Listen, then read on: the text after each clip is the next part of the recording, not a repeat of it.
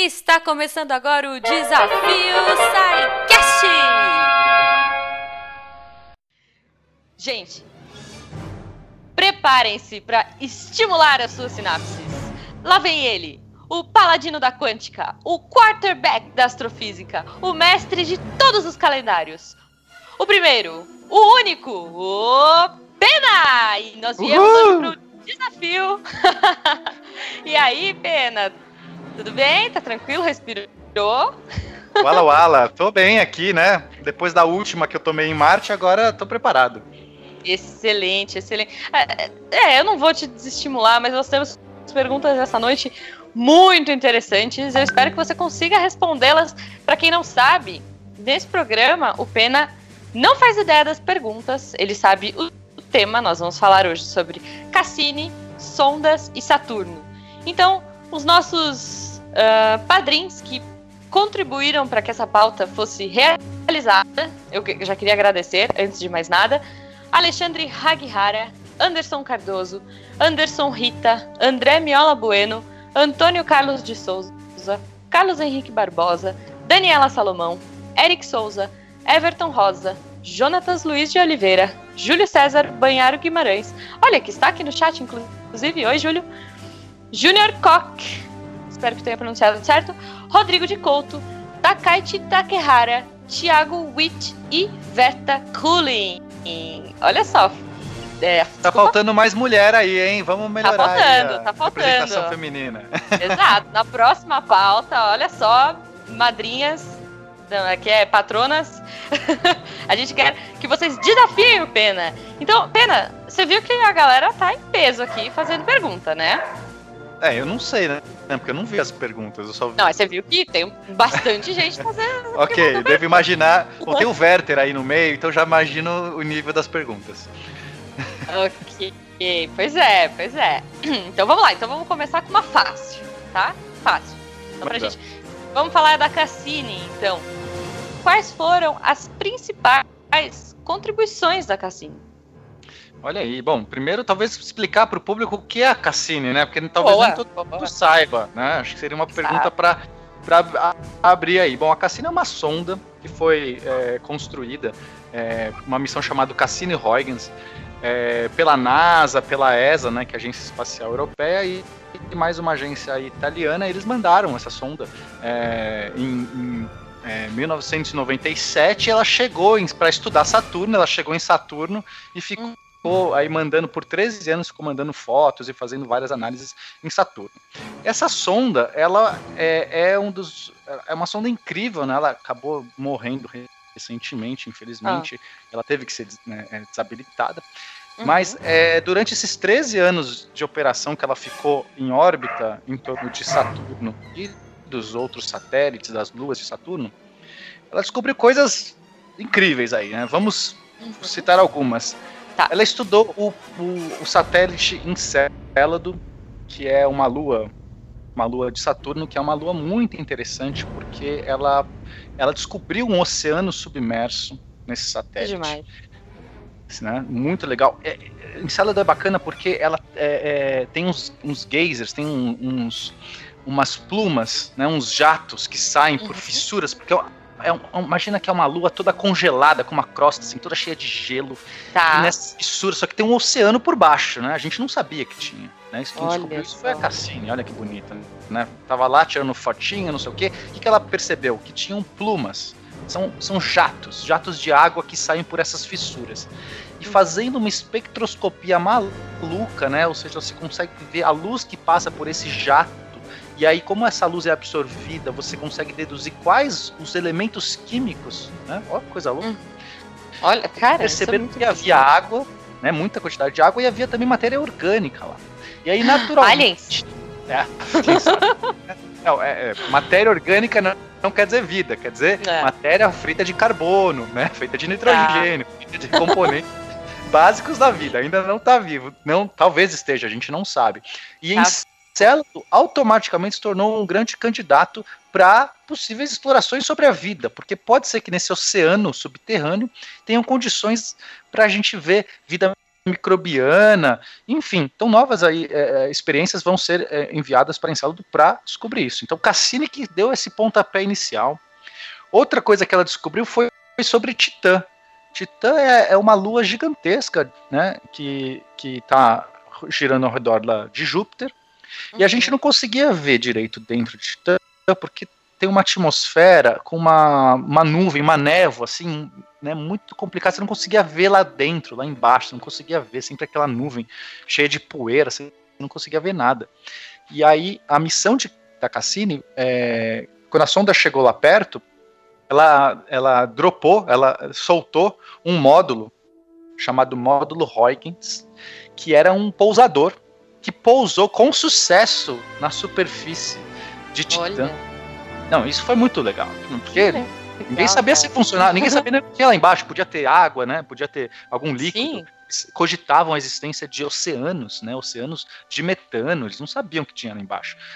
Né, algumas uhum. sondas que passaram ali perto antes, a Voyager tirou umas fotos lá quando passou, falou assim: olha, parece ter alguma coisa estranha aqui, mas a gente não consegue ver direito, porque tá tudo muito opaco.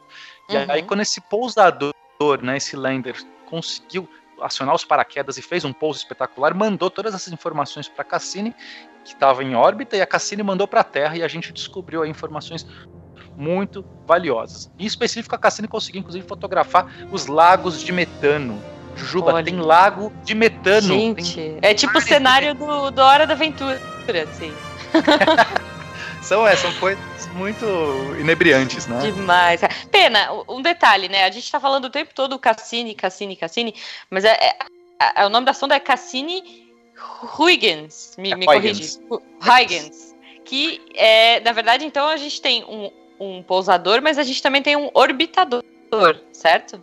Isso, então vamos entender melhor, né? É. Como é que a composição dessa sonda, tá, né? Bom, vamos, sonda, vamos por que, que, é uma sonda? sonda é um objeto é, não tripulado que voa no espaço e faz medições. Isso é uma sonda, né? Basicamente uhum. qualquer coisa que não tem um humano operando ali.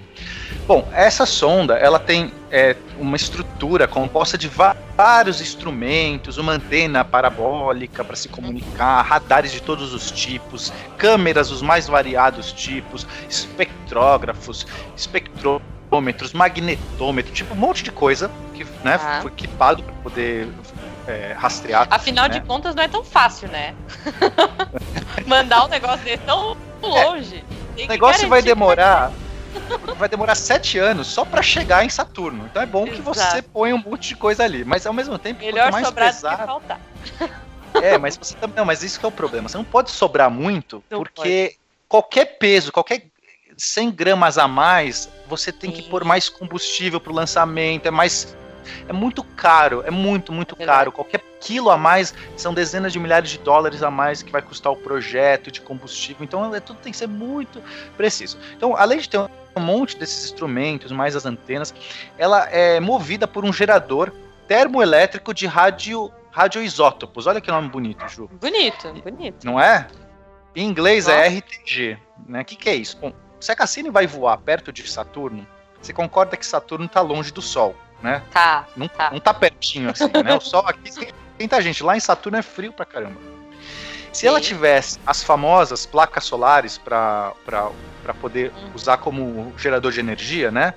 Ela não conseguiria ter muita energia porque o Sol é fraquinho. Então, ele conta com esses é, geradores termoelétricos. Basicamente, você coloca um núcleo de plutônio, né, um plutônio Sim. 238, você coloca, ou seja, um material radioativo em alta Tranquilo. quantidade, 30 quilos de material radioativo. e aí tá. o plutônio vai decaindo com o tempo, né? Ele vai soltando essas partículas com o tempo e essas partículas vão gerando é, por um processo de eh, termoelétrico, ela, por causa da temperatura, ela vai esquentando esse negócio e essa temperatura vai gerando eletricidade e consegue é, manter uns 700 a 800 watts de potência. É bastante legal, coisa. Cara. É muito. Então, esse gerador aí é o que vai que conseguiu manter ela funcionando durante todo esse tempo. Mas já acoplado a essa sonda, acoplado a esse corpo dela, tinha uma outra sonda uhum. chamada Huygens, que era o pousador, Aí. era o LEM, né?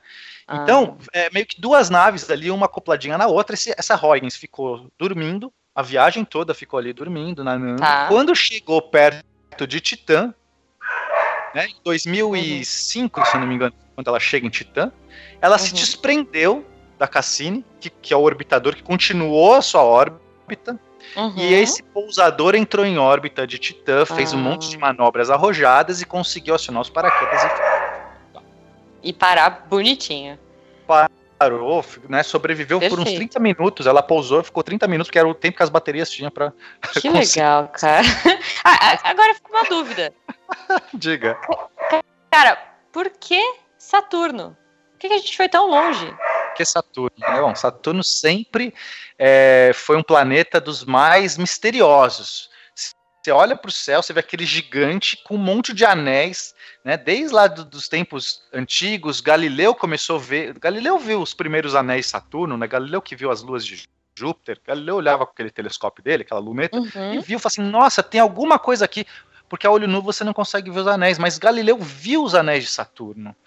E nisso atiçou a curiosidade. O que, que é esses anéis? O que, que é essa estrutura? Naquele tempo as pessoas achavam que eram realmente é, é, lugares que você podia, sei lá, andar em cima. Ninguém sabia o que era aquilo. Tipo, patinar depois, em cima, deve ser bem ah, né? Imagina, um disco que você anda assim, sei. Né? E aí depois, com o tempo, eles começaram a entender que, que né, provavelmente não, que era uma estrutura feita por um monte de, de partículas ali. Né? E essa pesquisa, então Saturno já sempre motivou, encantou, era um lugar muito bonito, os anéis sempre né, deixaram aí o imaginário das pessoas. E a gente precisava mandar uma sonda para lá.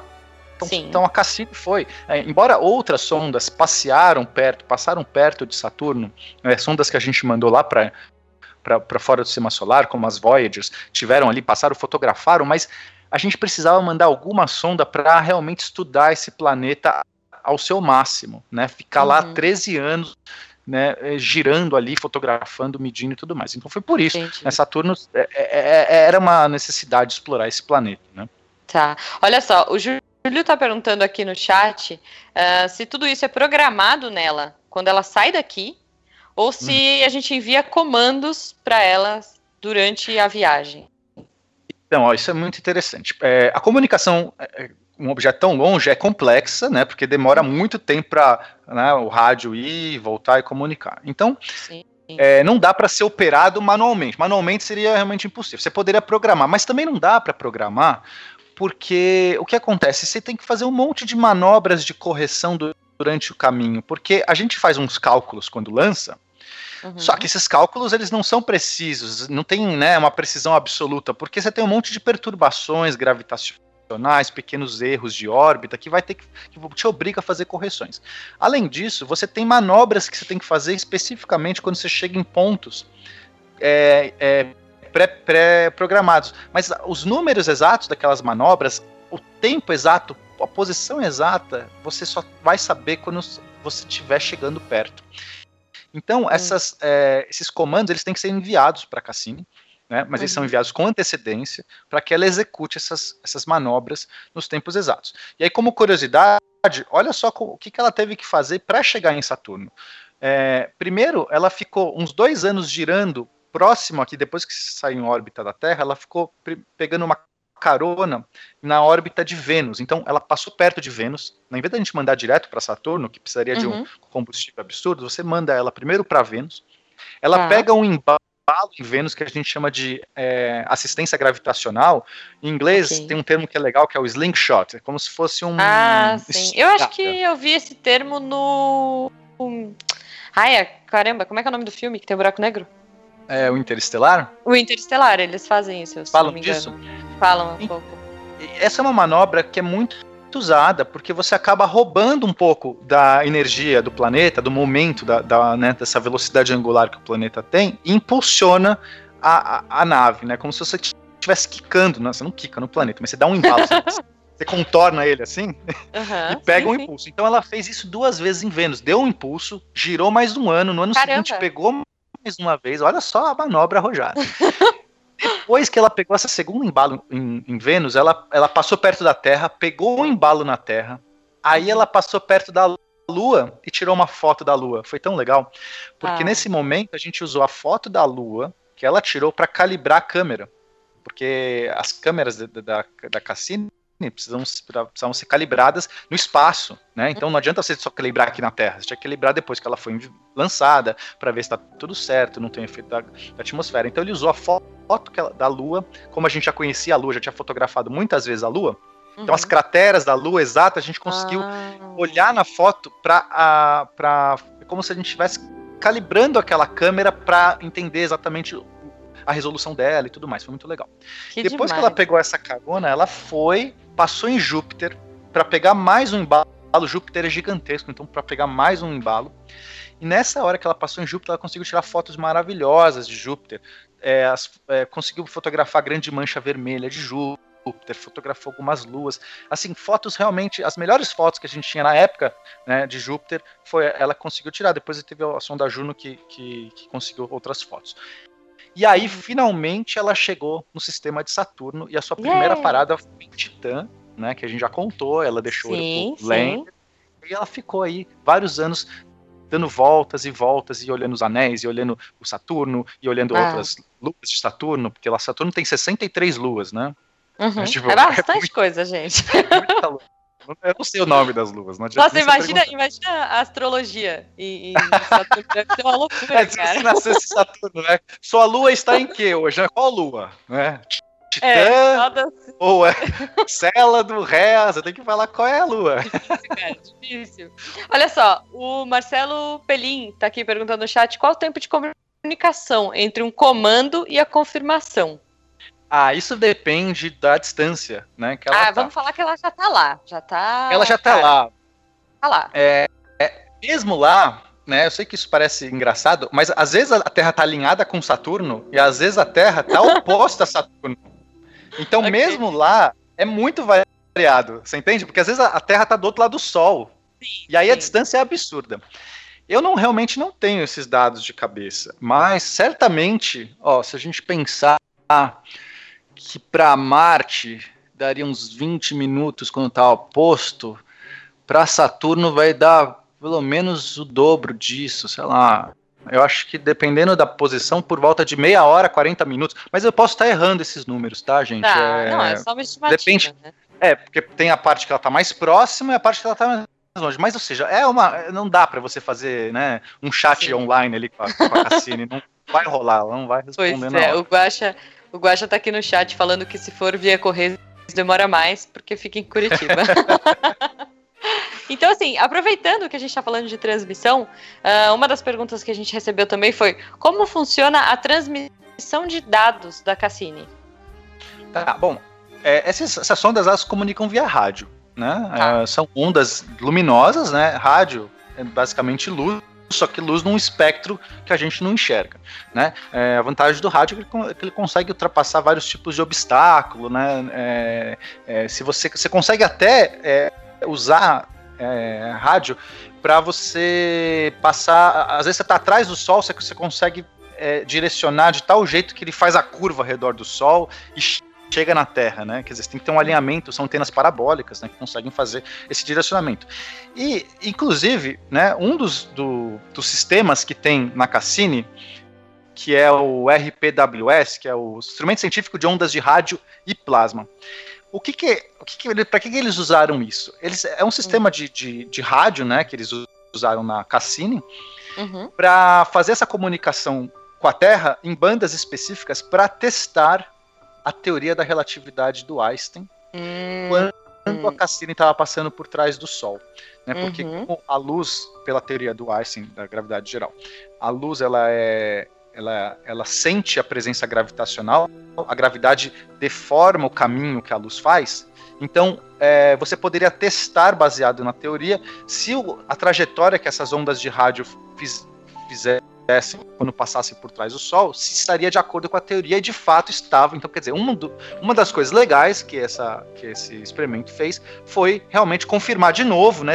Sempre bom confirmar novamente os experimentos, as teorias. Uhum. Né? Então, reafirmou novamente a teoria gravitacional de Einstein, a relatividade geral, mostrando que de fato é, formou o caminho da forma prevista. Então legal. foi muito legal. Então é uma comunicação via rádio que eles fazem, você consegue passar tanto é, comandos simples, comandos de texto, e você pode passar imagens, né? E a Cassini uhum. ficou tirando muita foto e essas fotos foram chegando. Legal. É, tem até um site que, que tem as raw image, se você digitar assim raw na inglês, R-A-W, uhum. e Cassini, você vai cair num site da NASA que tem todas as imagens brutas recebidas pela Cassini. Até as últimas imagens, quando ela deu o mergulho final da morte dela. Uhum. E eu, inclusive, peguei algumas dessas imagens e fiz um tratamento, porque essas imagens elas são brutas. Elas vêm é, sem cor, né? Elas vêm todas. Uhum é, sem, não, não foram tratadas, foi direto da câmera da Cassini e vem para cá. E aí Sim. dá para você, quem gosta de imagem, eu gosto muito de espaço, eu gosto de mexer com foto e tudo mais, eu peguei algumas dessas imagens de, da Cassini e tratei elas e dei cor e fiz todo um monte de, apliquei um monte de filtro. Pô, que mais. legal. Depois vamos ver se a gente põe no post. É, vou pôr então, inclusive, uma que eu fiz aí que eu deixei, que foi é, um dos, dos meus tweets mais retuitados da minha vida, assim, foi quando oh. ela tava mandando os, as imagens, eu fui lá, postei, foi o mundo inteiro retweetou minha imagem, foi bem legal. Que Depois demais. eu vou deixar aí na, no post pra galera ver. Ficou bem legal. Beleza. Foi do, da, do Polo Norte de Saturno, assim. Que legal. Cara, Pena, antes da gente ir para a parte da, da, morte da pobre da Cassini, uh, já que você falou em, em, relatividade, a gente tem uma pergunta aqui relacionada. É... Olha só, vamos Vamos supor que, de alguma forma, a sonda ligasse o Skype para se comunicar com a Terra em tempo real. o que veríamos? Algo como um vídeo em super câmera lenta, já que no tempo, já que o tempo no espaço seria mais lento? Como funciona essa distorção do espaço-tempo em efeitos práticos? Tá, é... bom, quando a gente assistiu o filme Interestelar, né, e eles estavam próximos do buraco negro, a gente uhum. percebeu que o tempo, né, por conta da distorção, da gravidade altíssima que o buraco negro exerce, é, o tempo lá na espaçonave passava, é, enquanto sei lá, passava uma hora na nave, na, é, na, outra, na Terra passava, sei lá, sete anos, né, era alguma coisa assim. Sim, é. Só que, né, isso não acontece no sistema solar, tá? Por quê? Uhum. Porque esses, as, a gravidade dos, desses objetos, né?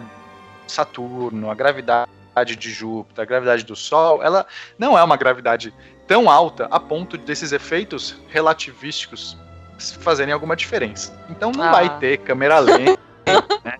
Não ah. vai ter, é, vai demorar muito para chegar o sinal. Nesse sentido, hum. assim, é uma câmera lenta, você vai esperar, esperar, esperar. Mas ah. em termos vai de um ser tipo aqui, a conexão daqui de casa. Beleza. é, mas um, segundo do relógio da Cassini é mais ou menos um segundo do relógio na Terra. A diferença não é perceptível. A gente está falando aí de escalas que estão muito longe ainda da escala relativística. Em, em, longa escala, por exemplo, a gente tem alguns alguma GPS aqui na Terra, satélites né, que estão girando ao redor da Terra, é, que fazem GPS, fazem comunicação. Esses satélites, depois de anos, eles têm que ser corrigidos por efeitos relativísticos, porque de fato o relógio desses satélites anda um pouquinho mais lento do que o relógio da Terra por, por conta da gravidade. Mas a gente está falando de erros de microsegundos, ah, né? A gente não, não, dá, não dá, não dá para brincar de câmera lenta, não, não, é, não justifica. Seria bonito, seria bonito, vai. Num filme seria. Num filme pode ser, né? ok, ok. Bom, então vamos pro, pro, pra derradeira uh, tristeza da Cassini. Ah. É, cara, segundo a NASA, para não correr o risco de colidir com algumas luas no futuro, é melhor queimá-la na atmosfera de Saturno.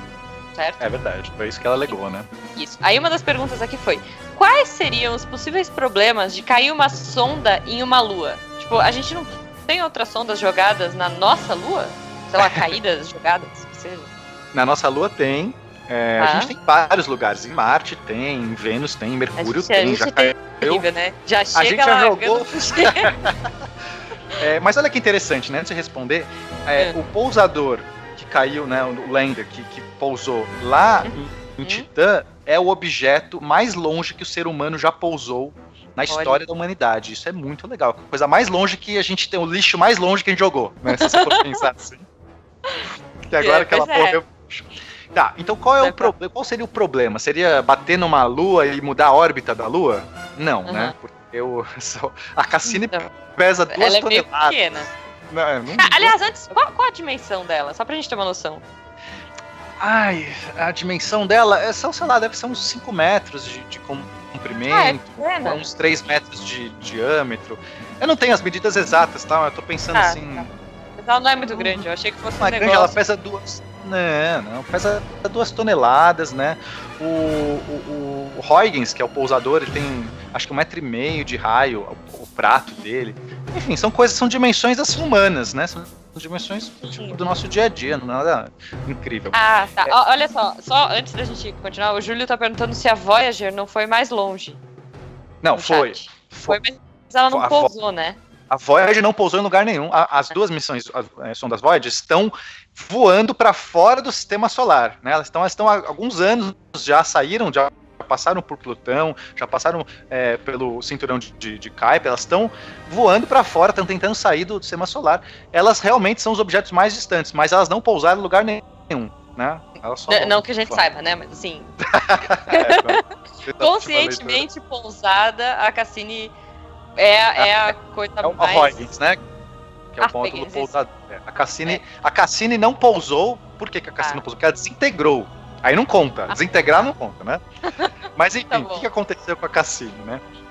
Então, tá. se, você, se você batesse a Cassini em qualquer outro objeto ali, não ia mudar a órbita, não ia mudar a trajetória, não, era, não é esse problema. O grande problema, o grande é, é, que, a, que a NASA estava preocupada é contaminação porque esses objetos, né, existe uma política de você higienizar, de você é, esterilizar esses objetos que você vai mandar para o espaço antes deles saírem, porque a gente não quer levar micro-organismos né, para outros lugares. A gente tem esse problema. De repente você está lá em Marte e fala assim: ah, achamos vida em Marte. Não, é era a bactéria que você levou, que agora tem uma cultura de bactérias lá.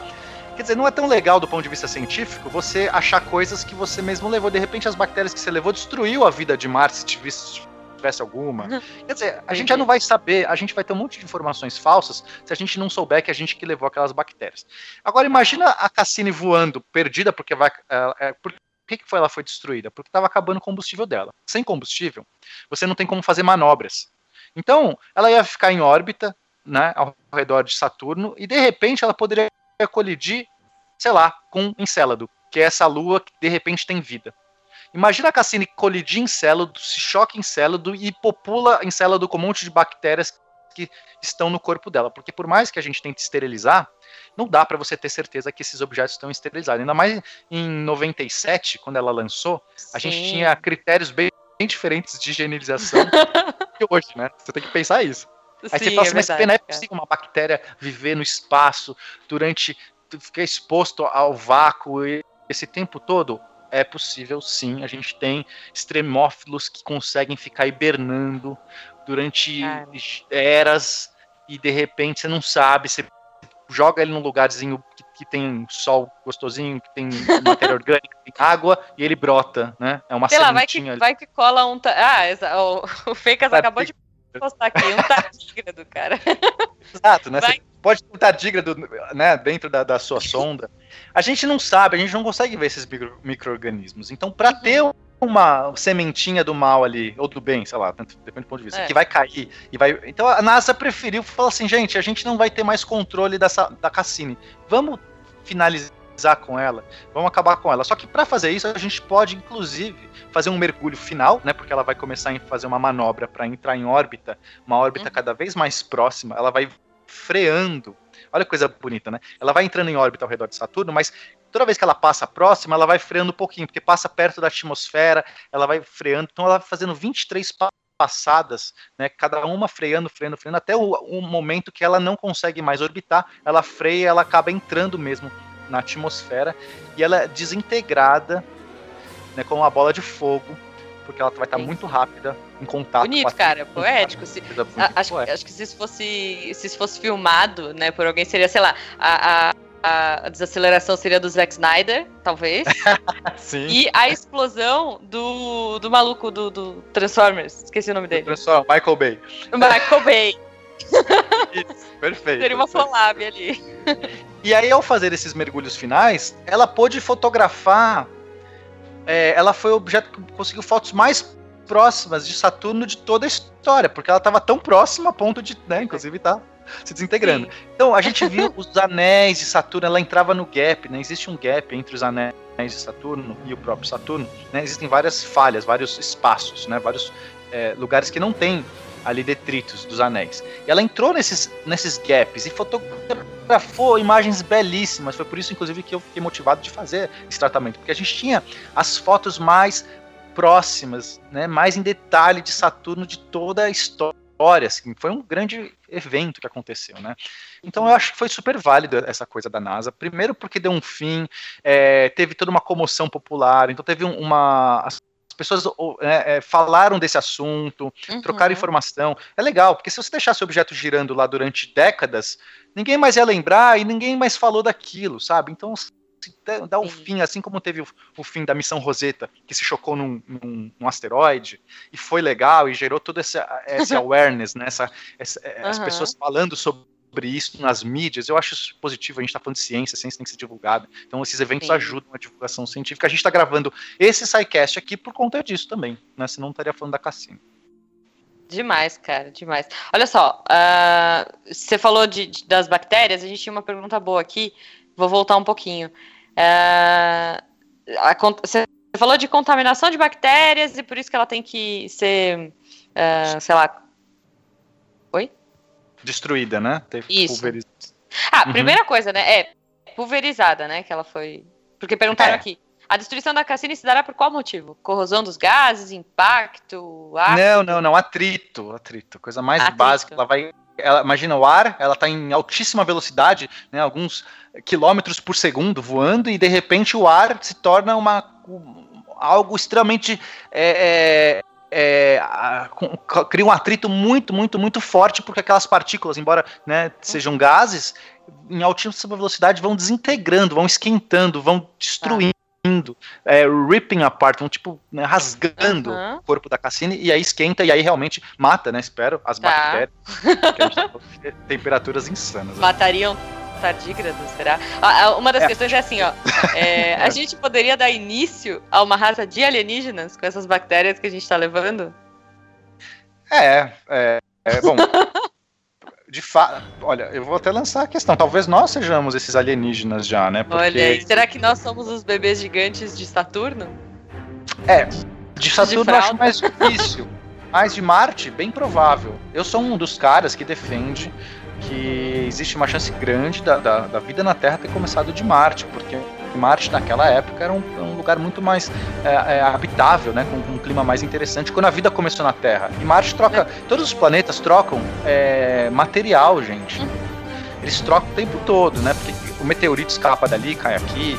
Então, assim, já pode ter existido contaminações naturais. Isso com certeza já aconteceu, contaminações naturais. O que a gente quer evitar é uma contaminação artificial. Porque a contaminação natural já aconteceu ou está acontecendo. Agora, a gente lá e ser um agente externo, quer dizer, quanto menos a gente ficar interferindo, melhor. Porque senão a gente não sabe o que vai acontecer. Mas, de fato, pode sim a gente colonizar se você se cair né, novamente. Em Célado tem um clima legal e, e, e, aí entra lá naquele oceano lá submerso. De repente é tudo que precisa para a vida ficar feliz ali. Não tem predador, começa com um monte de matéria orgânica, essas bactérias vão se proliferar. Em algumas é. gerações aí isso pode acontecer. Nascer um, é. um cutulo de baixo. Olha né? só. o, Fábio, o Fábio tá perguntando aqui no chat se o Encelados é aqui esguicha água. É essa, né? É, o Encelos é um dos que esguicha, esguicha ah, água, tá. né? Europa também esguicha. Se eu não me engano, a Europa também esguicha. Tá. Olha só, a Yara fez a Yara fez uma pergunta muito boa, boa porque você estava falando dos anéis, né, do gap e tudo mais, e aí ela perguntou aqui no chat, uh, por que os anéis se organizam em faixas? Por que, que não é um anel único contínuo? Ah, muito legal. Para isso a gente tem que entender da onde vêm os anéis, né? Por que que... Primeira pergunta é por que, que só Saturno tem anel? Então, pois é, a, resposta é. é. a resposta é não. Muitos planetas têm anéis. Júpiter ah, tem anéis. É, só que a gente não vê. Os anéis de Saturno são os mais evidentes. Ah, tá? A gente tem. É, a maioria dos planetas, na verdade, tem anéis. Né?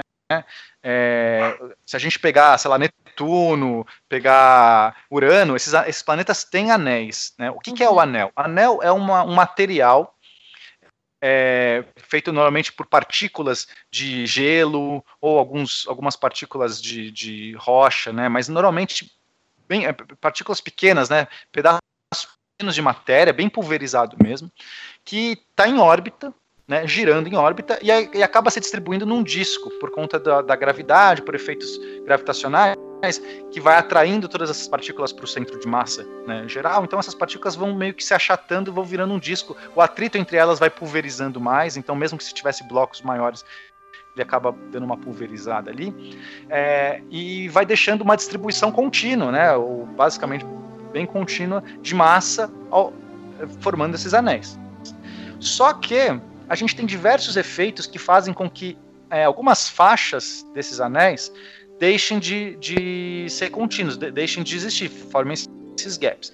Por exemplo, a formação de um, de um corpo, né? Um corpo que se agregou, né? a gravidade desse corpo juntou essa matéria. Toda vez que esse corpo estiver passando por, por essa região, ele vai atraindo toda a matéria dessa região e acaba é, limpando aquela órbita. Né? Então a gente tem algumas luas, algumas luas de Saturno que estão nesses gaps. Então essas luas são as responsáveis por agregar todo esse material, né, limpar essa órbita e aí fica essas falhas no disco. Outros motivos de você criar essas falhas é por ressonâncias. O que é ressonância? Você tem às vezes várias luas girando e os efeitos gravitacionais é, de vários objetos orbitando criam é, estrutura, criam criam como se fossem ondas, né? é difícil explicar, é como se fossem efeitos gravitacionais que, que, que certas faixas é, fazem com que a matéria que está naquela faixa entre numa, numa ressonância, ele entre em tá. uma harmonia específica uhum. e que faz com que a matéria que estava naquela região saia daquela região. É são, são pequenas perturbações naquelas uhum. regiões específicas. E a matéria que está ali, ela fica num estado de desequilíbrio, num estado estável, então ela sai dali ela vai, são órbitas que acabam ficando proibidas. Então a gente tá. tem vários efeitos causados por isso.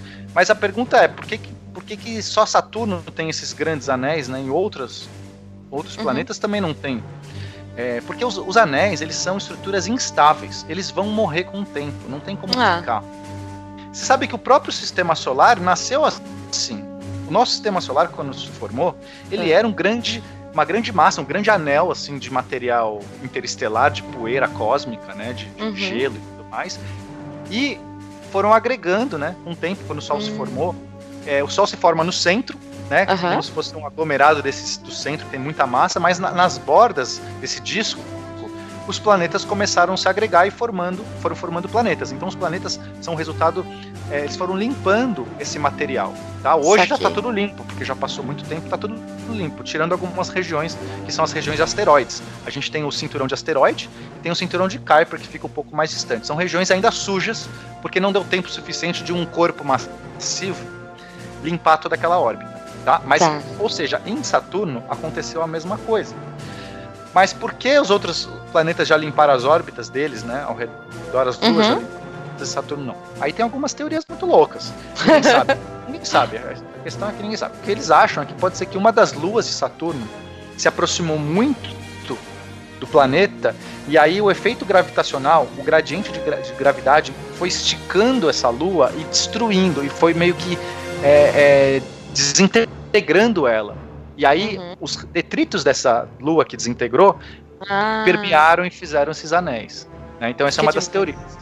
Outras teorias falam que não teve lua que, que, teve isso, é, mas teve, sei lá, é, alguns, algumas, alguns, sei lá, é, material que estava ali ao uhum. redor, que veio de choques de outros, é, ou cometas ou asteroides, que foram destruindo coisas que estavam ali e segregando tá. esse material, e esse material ficou. Né? Não, não, sabe exatamente. Tá. Não dá para saber ainda. É, mas o fato é que esses anéis vão morrer, né? Ah. Com o tempo. Não vai durar muito, assim, algum, sei lá. Bom, mas não durar muito, é, ainda assim, é muito mais tempo do que a gente pode imaginar. é, é, mas com o tempo eles vão sendo limpos por esses planetas, essas luas Saquei. que estão girando, eles vão se, se aglomerando. Né? Mas olha que legal, tem, esses anéis são tão finos, Jubas, tão finos, que os mais finos têm por volta de uns 10 metros. Caramba! Imagina o tamanho. Sabe? E os mais longos têm por, volta de um quilômetro. Meu. Isso é nada. O tamanho, o tamanho desses anéis é tão grande, Muito. né? É tipo você uma linha. Poderia... Assim. Então, mas olha só. A, a largura dos anéis daria para a gente é, englobar até a Lua. Né? Então, assim, uhum. eles são tão, tão distantes que daria para você ter anéis. Se a Terra tivesse os anéis de Saturno, a Lua estaria tocando esses anéis. Só para você ter uma noção de quão grandes, extensos eles são. Mas Caramba. em termos de largura, em termos de espessura, eles são nada. Imagina um metro, é, 10 metros de espessura, um quil, a um quilômetro de espessura. Isso não é nada. Um quilômetro para um, um, negócio desse tamanho, uhum. eles são extremamente finos, né? Cara. De poeira, de, de, de, gelo, de blocos de gelo, bem fininho. Não, é muito, muito interessante. Olha só, Mas, o Fábio me perguntou. Oi? As imagens são lindas, incríveis. Parece que é uma pintura. Você não acredita. Quando você vê essas fotos da Cassini, você olha e fala assim: é impossível. Isso aqui é uma pintura, uma imagem de computador. Não, não existe. É, é, é não, não é possível, né? olha só, o Fabian perguntou aqui. A Cassini conseguiu enviar dados sobre a atmosfera de Saturno, como pressão, compostos, opacidade, etc., durante a queda? Ela conseguiu. É, a gente conseguiu receber. Assim, na verdade, não foram dados, não foram dados muito. Ela, ela não foi preparada. A Cassini não foi preparada para fazer esses tipos de, de coleta, né? Tá. É, o fato é isso.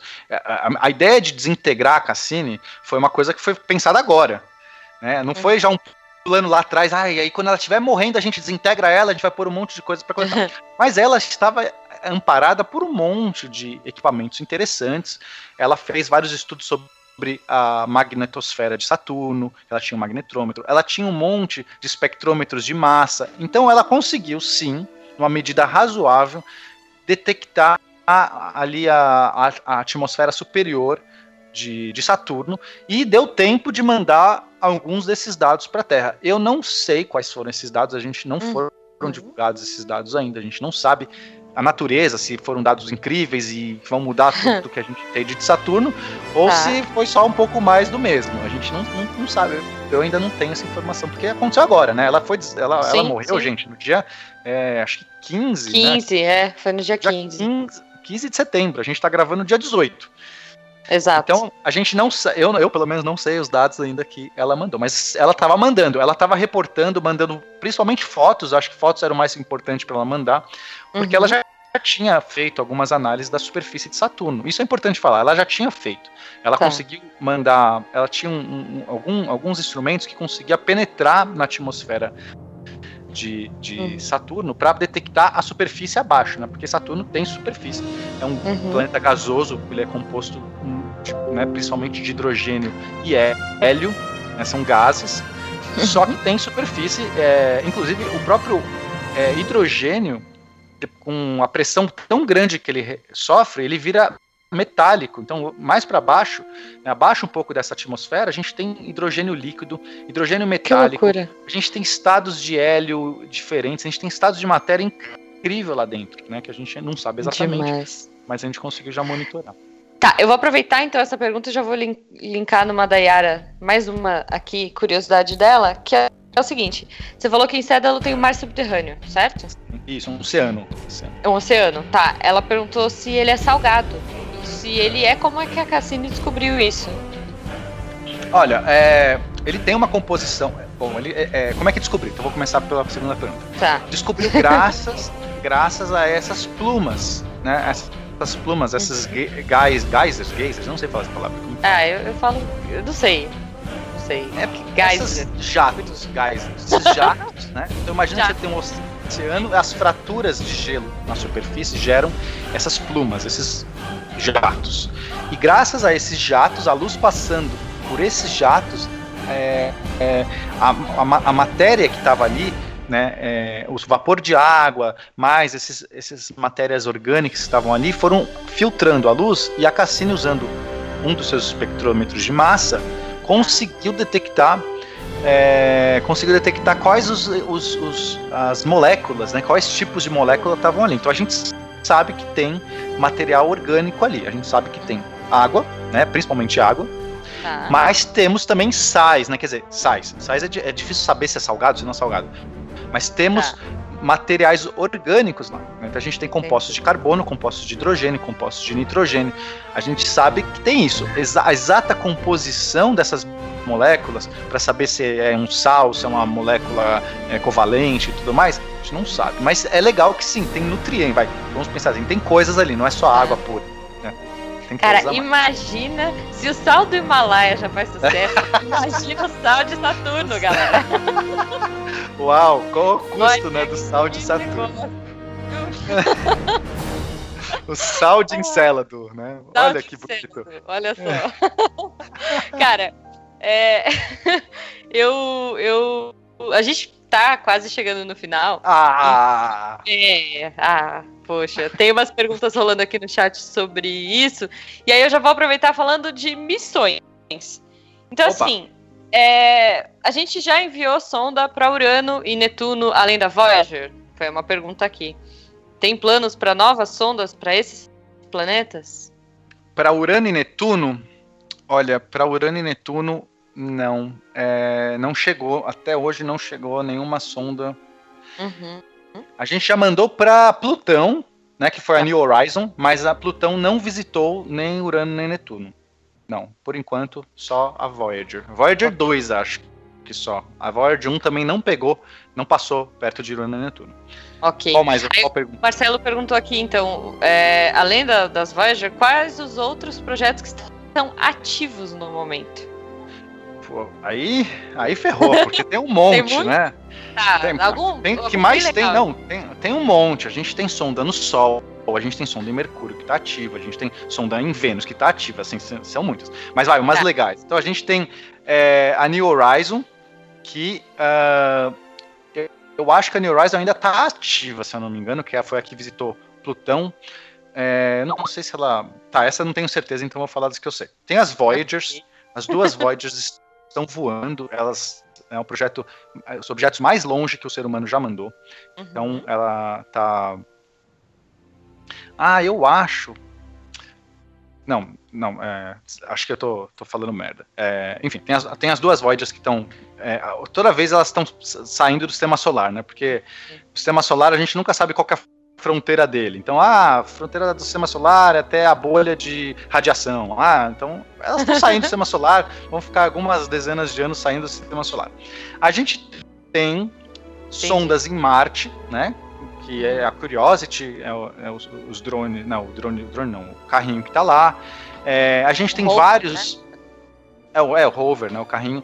A gente tem Marte, a gente tem vários, várias sondas que estão ali. A gente tem a. A Ai, ExoMars, que está que tá ativa, foi lançado recentemente pela ESA, e ela está com um orbitador, e agora vai lançar em breve um, um, um outro rover em Marte. A gente tem em Vênus a, é, algumas missões ativas. Deixa eu ver se eu encontro algum nome delas aqui. Eu não tenho de cabeça. Deixa eu ver aqui. Vênus. Aqui. Um... Ah, Google! agora, eu vou ter que, agora eu vou ter que roubar. Tem que ok, não, tudo bem, tudo bem, gente. Desculpa, gente. É, pior que nessa minha lista eu não sei quais estão ativas, né? As missões não, mais famosas bem. de Vênus são as Venera, que são as missões russas. É, mas eu sei, ó, eu sei que a gente tem missão, missão em Vênus ativa, não sei o nome, vou ficar uhum. devendo. A gente tá. tem missões no Sol, algumas sondas no Sol que também estão ativas. É, uhum. A gente tem, tem missão em Mercúrio também. Porque assim, a gente tem muito objeto. A questão é que a gente tem muito objeto, né, voando, né? Sim. E aí, ativo é, ele fica reportando de vez em quando, vai lá, dá um oi, tô aqui tal, manda alguma coisa. né? Então a gente tem realmente tá. muita. Agora, as grandes missões aí que estão é, acontecendo, bom, a gente tem é, as Voyagers, né, que ainda estão tão vivas uhum. ali, reportando o que está acontecendo. Tá. E essas, agora a gente tem muitas missões programadas para Marte, né? A gente também vai ter É isso que eu ia falar. As chamada... próximas missões, quais são, né? As principais é. dos próximos anos aí. É, é para Marte, né? O foco é. É, a gente tem a Marte, a Mars 2020, né? Que é uma que vai explorar a vida em Marte. A tá. gente tem é, missões programadas, mas essas ainda estão em fase de aprovação. Pô, tem aquele mandar... Big Brother maravilhoso.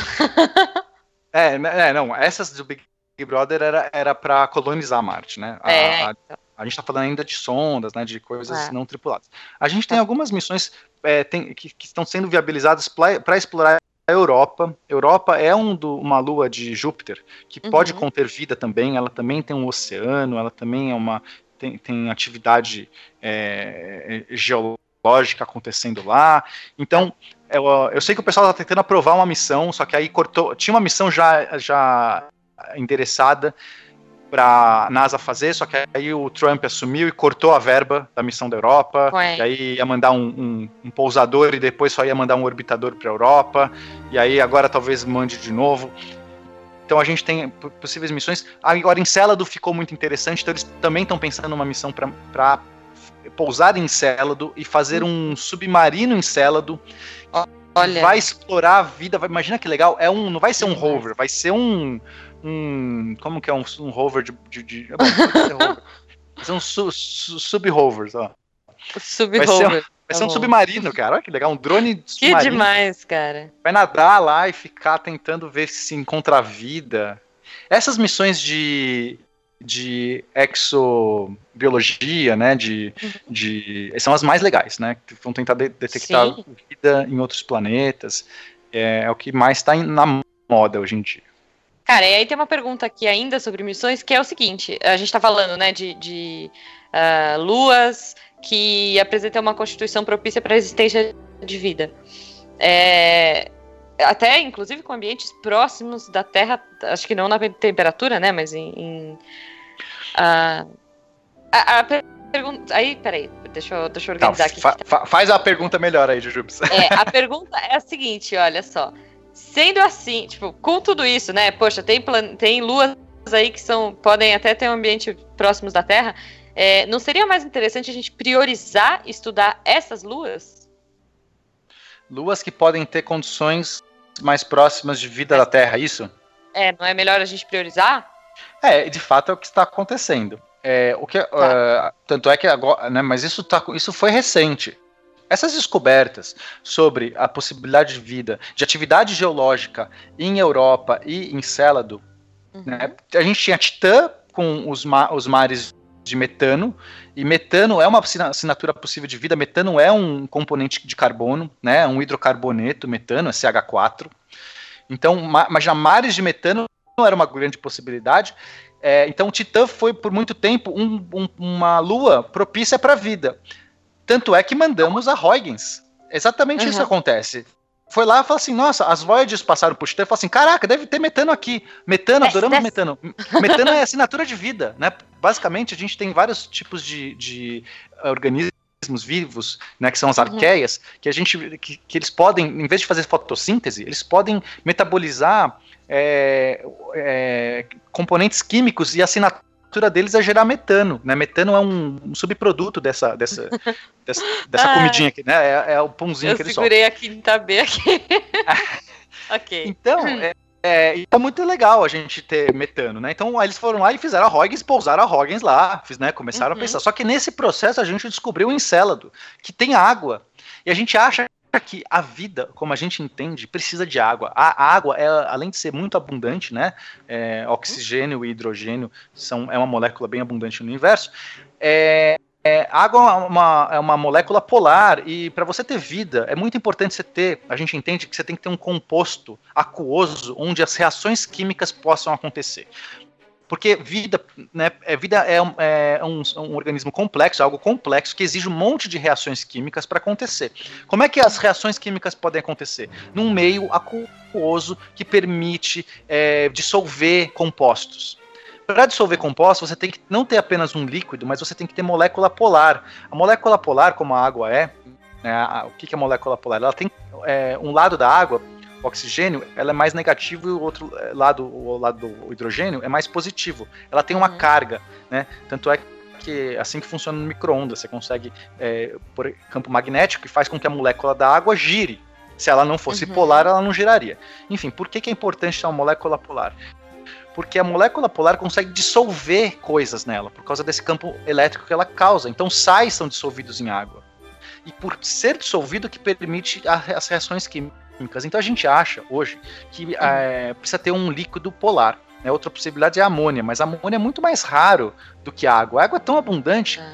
então a gente acha que a vida precisa ter algum meio aquático, né? Do jeito que a gente tem de hoje. Quando a gente uhum. encontrou um oceano debaixo de Encélado, um outro nossa. oceano embaixo de Europa, a gente falou assim: nossa senhora, vamos atrás disso aqui.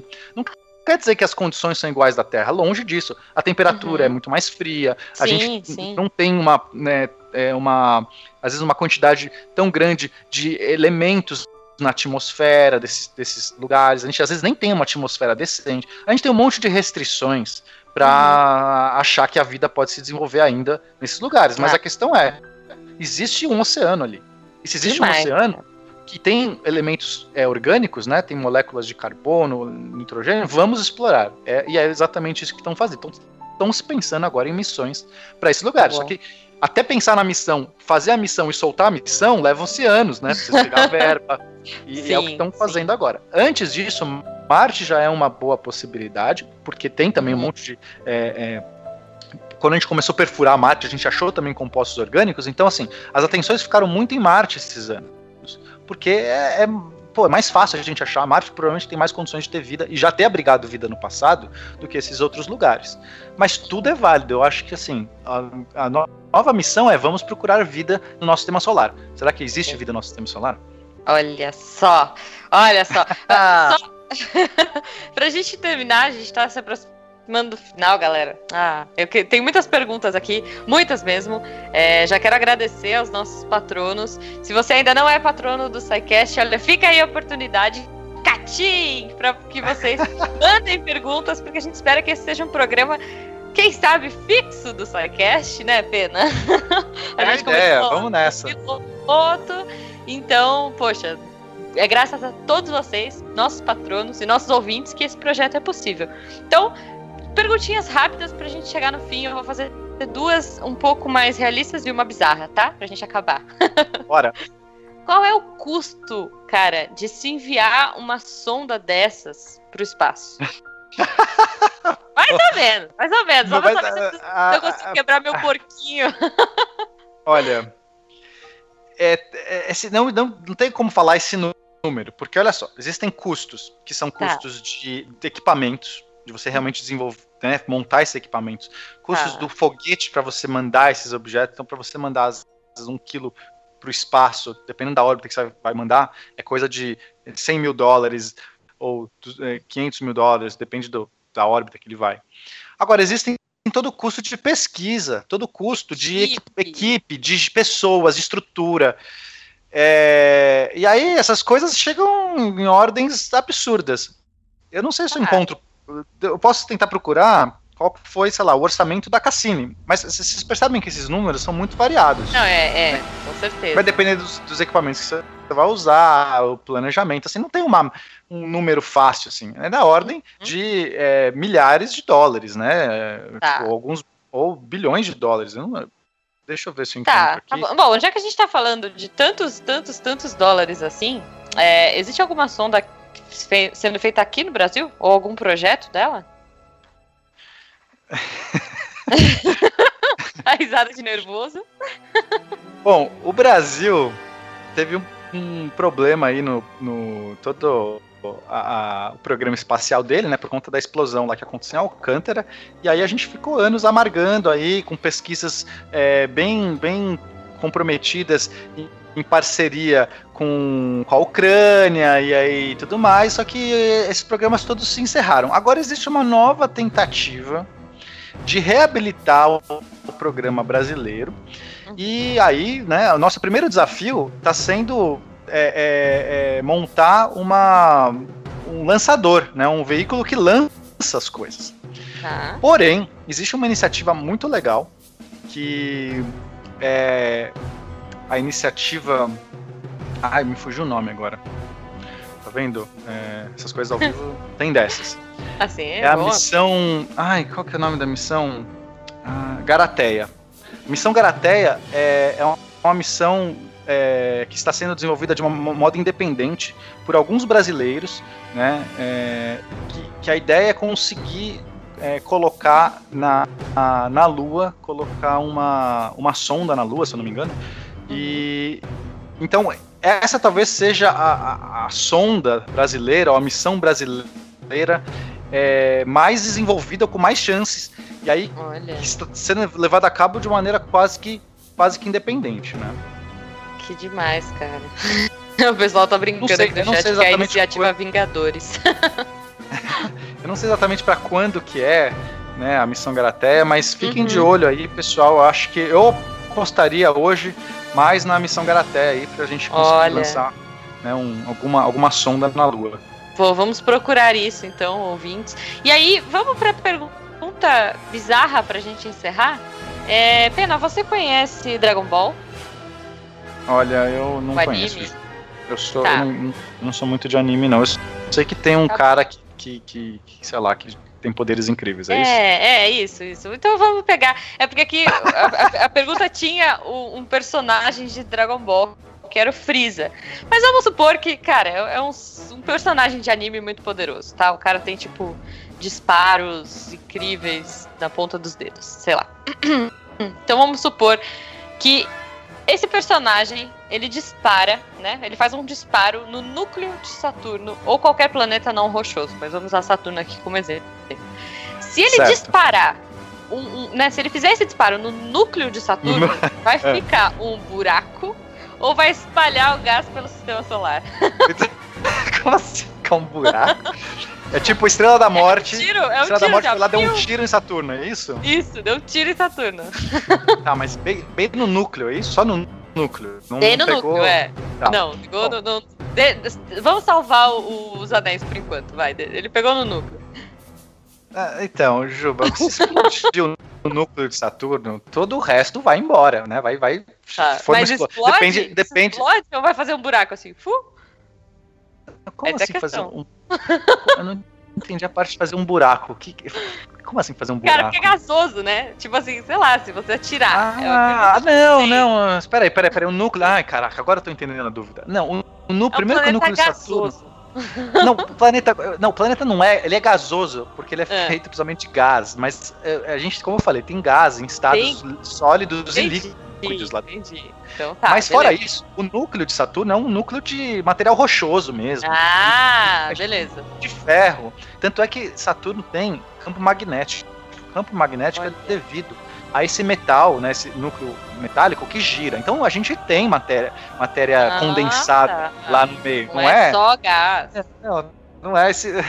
e é um ah, gás, mesmo assim, né, mesmo a parte de gás, é tá um gás muito compactado. É, existe, existe estrutura lá, não é um gás como aqui na Terra que você passa e ele dá ventinho na sua cara. Você vai, vai pra uma tempestade de Saturno pra você ver o que acontece em você. Entendi. Não sobre, não, é, são ventos de 1800 km por hora. Ou Só seja, dá, deve secar explodir... uma roupa que é uma beleza. se você explodir o núcleo de Saturno, ele vai explodir todo ao redor, não vai passar através. Eu entendi agora, Du. Tá Como bom, se, se entendeu? Um raio atravessasse. Não, não vai atravessar Exato. nada vai bater em coisa lá e vai explodir tudo, sim. Vai explodir, tá bom. Pô, que pena. Então, pessoas, não atirem, tá? Não, não, não soltem não raios no núcleo de Saturno. Essa é a lição da noite. Não atirem no núcleo de Saturno, porque ele tem ali o material sólido, é, então tem muita coisa sólida, líquida ali no meio, assim. E pode ter, pode ter alien, gente. Não vamos, não vamos destruir. Se a gente já tá até queimando a sonda para não ter perigo de mandar tardígrado para povoar Saturno e quem sabe um dia os tardígrados é, voltem para se vingar. Ó, um plot de filme aí, fica a dica. Então, não façamos isso. Gente, muito obrigada a todos vocês pela participação nesse programa maluco. Comentem Mas, aí no peraí, post. Peraí, falta o meu desafio agora. Não falta o meu, meu desafio? Falta, seu desafio. Quero fazer um desafio para os ouvintes. Tá. Ouvintes, okay. atenção no meu desafio. Se você estiver planejando é, uma sonda, né? Já que a gente estava falando de Encélado, vamos, vamos mandar um submarino para Encélado. Como Boa. seria o seu submarino? Como seria a missão para levar um submarino? Porque você percebe que você tem que pousar um submarino, mas ele tem que entrar debaixo, né? Ele tem que tem que cavar um buraco para entrar no oceano. Ou você tem que acertar hum. bem no bem na, no geyser, lá no geyser, sei lá assim, né? Tá. Seria difícil. Então, vamos pensar, missão, em vez de ser Cassini, vai ser missão Cassandra. Pronto. Missão Cassandra. Cassandra não, leva... Não, nome Brazuca, vai. Pô, nome Brazuca. Cassandra não é Brazuca. então, tá bom. Ah, não, não, cada um dá o nome que quiser. Tipo, eu quero saber... Pô, podia ser, podia ser Yara, né? Rainha das Águas. Missão Yara, pronto. Missão Yara.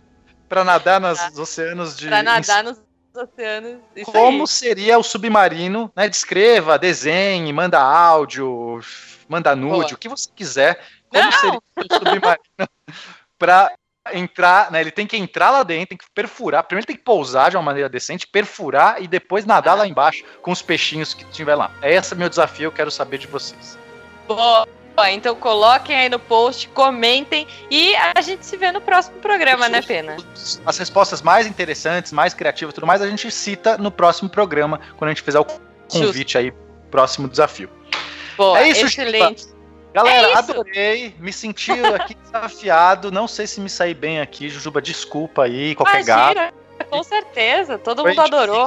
Foi realmente Estamos foi recebendo muitos coraçõezinhos no chat. Ah, eu não tô vendo ninguém desses coraçõezinhos porque eu não tenho o link aqui, mas enfim. Ah.